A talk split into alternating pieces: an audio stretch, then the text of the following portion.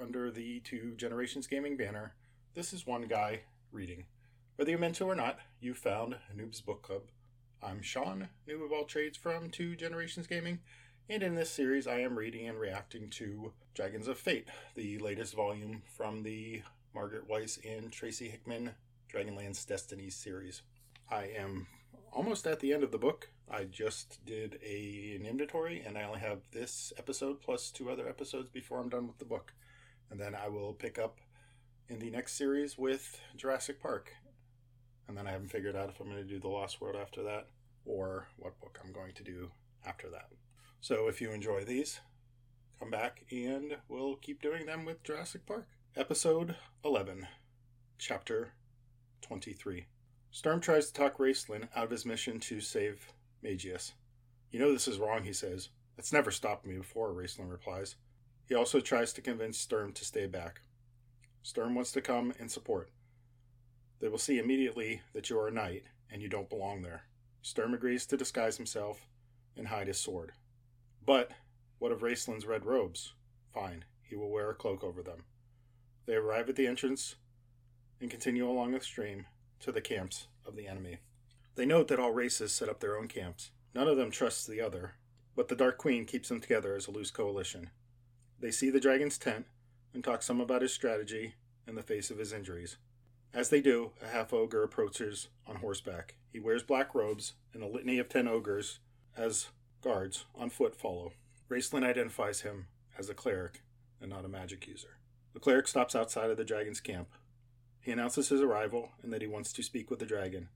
They tell him that the dragon is indisposed and that we'll meet him tomorrow. Annoyed, Mortuga decides to stay the night in the officer's tent. He asks for his men to be cared for and fed. Raistlin comes up with a plan. He asks Sturm simply to follow. Approaching the guards, he coughs and displays his handkerchief flecked with blood. They ask if he has the plague. Posing as a cleric of Morgion, he lets them sweat it out. To be rid of them quickly, they point him in the direction of the Goodlows and Magius.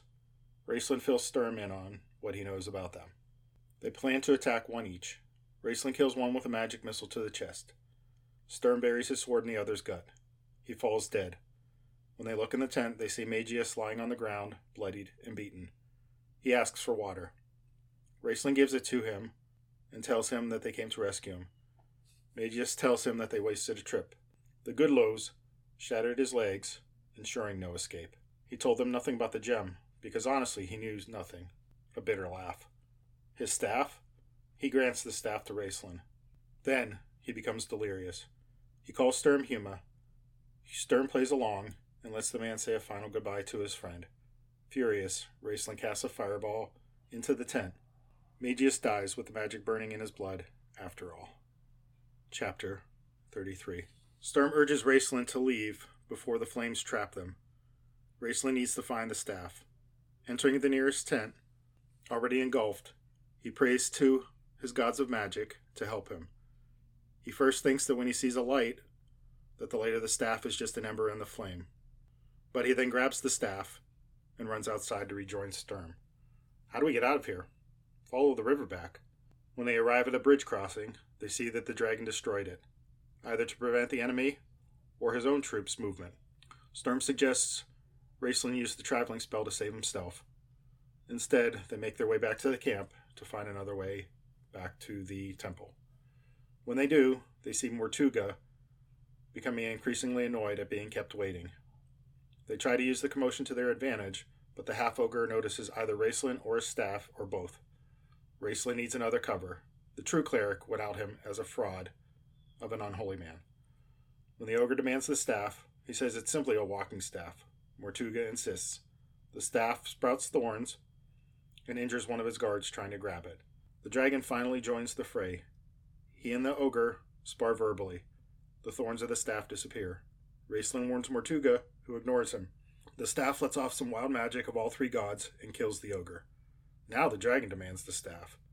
The goblinoids and humans of the camp surround Raistlin and Sturm. Be it chaos or simply the chaos of Taz, he and the gnomes arrive with the Dragonlance.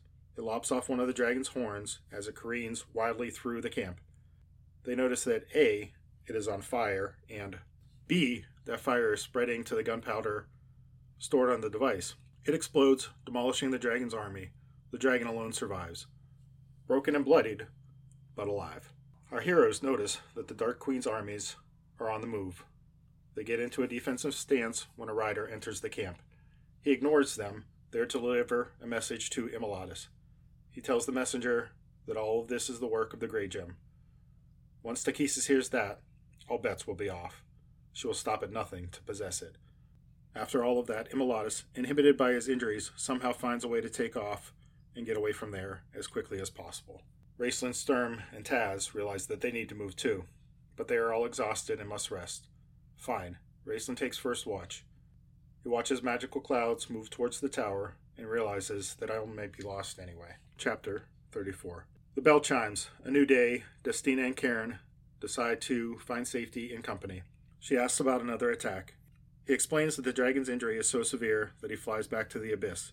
He further explains that while time probably changed due to chaos, it mostly flows unabated. History continues as it should. Everybody there continues to work on cleanup after Belgrave is buried. Basically, this chapter exists to tell us that history proceeds, Tully is a spy, and make Kairn's love for Destina public. Because he finally tells her that he loves her. Honestly, that's it. And now for my reaction.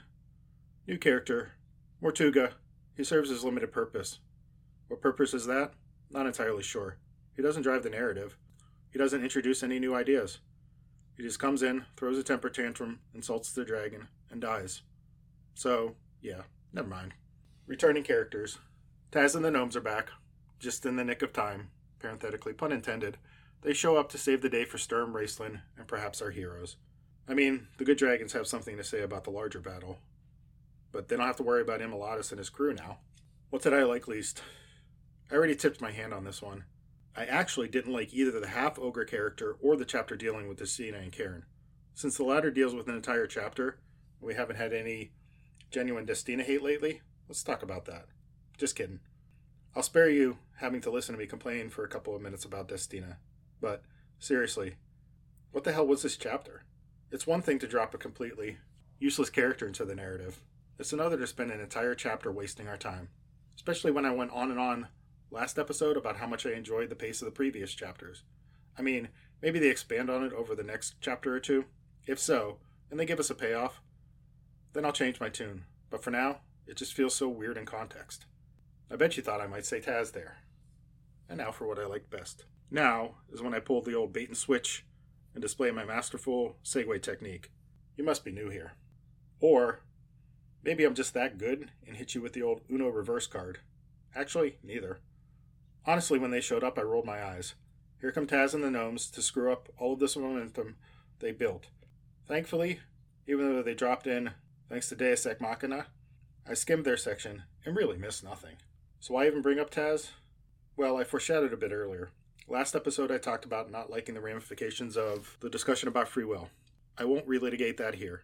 Listen to the previous episode if you want to hear more on that subject. Well, in light of that discussion, Weis and Hickman come along to turn everything on its ear. They pulled the old switcheroo, or Una reverse, or both. Raistlin, who spent the better part of this book worrying about their place in history, ends up full of sound and fury signifying nothing. Despite his best effort and bluster about consequences be damned, he fails to rescue Magius, and time continues to flow, ready to wash away their pesky interventions. Or does it? Because along comes Tasslehoff Burrfoot. He flips a switch, the gnomish dragon lance comes to life, and then meets its death. That death, while it too fits into the original annals of history, now also altered that history? I'm not 100% positive of that, but I know that will play a role. Son of a bitch. So, surprise development, parenthetically, or is it, results in time being changed after all. Why do I ask if it's actually a surprise, even though it surprised me? Well, Weis and Hickman pl- explained several times that the Chaos races can change history. That's why Destina wanted Taz to come along for the trip. So they baited me with breadcrumb after breadcrumb that Raistlin might actually save Magius, only to have him to die in another fashion. Thus, his actions changed history. Then, they switched and used their ace in the hole that they set up all along. And I feel foolish. But, for that, I applaud them. Well planned and crafted. No surprise that they again assert themselves as some of the preeminent fantasy writers of all time. Forget Tolkien or George R. R. Martin. One set of stories I simply think are boring. The other, honestly, I have no use for at all. But Dragonlance, parenthetically, other than the previous volume of the series, and that's still up for debate, and long parenthetical, never disappoints me. So I both anticipate and dread the end of this book and of this series. Mainly because I'm going to have to wait who knows how long for the next book to come out. But I'll try to keep busy until then, and we'll pick it up when the last book of the series comes out, or the last volume of the series. If it is the last volume of the series, because I'm assuming that it is a trilogy. And actually, I honestly don't know. It says at the end of this one that they're planning new books in the series.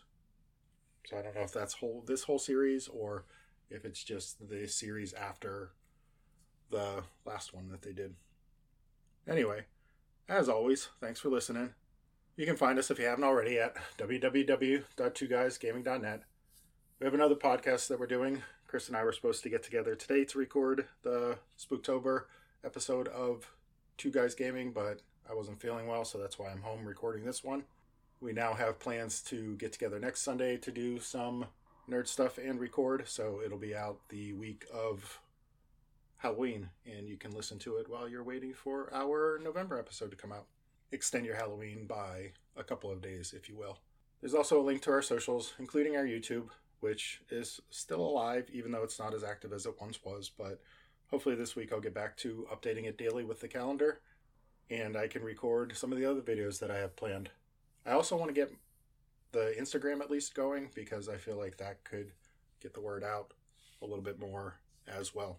I will be back with a series on Wednesday with the next episode, and then the last episode will be on Saturday, which means Wednesday is the penultimate episode, and that's one of my favorite words.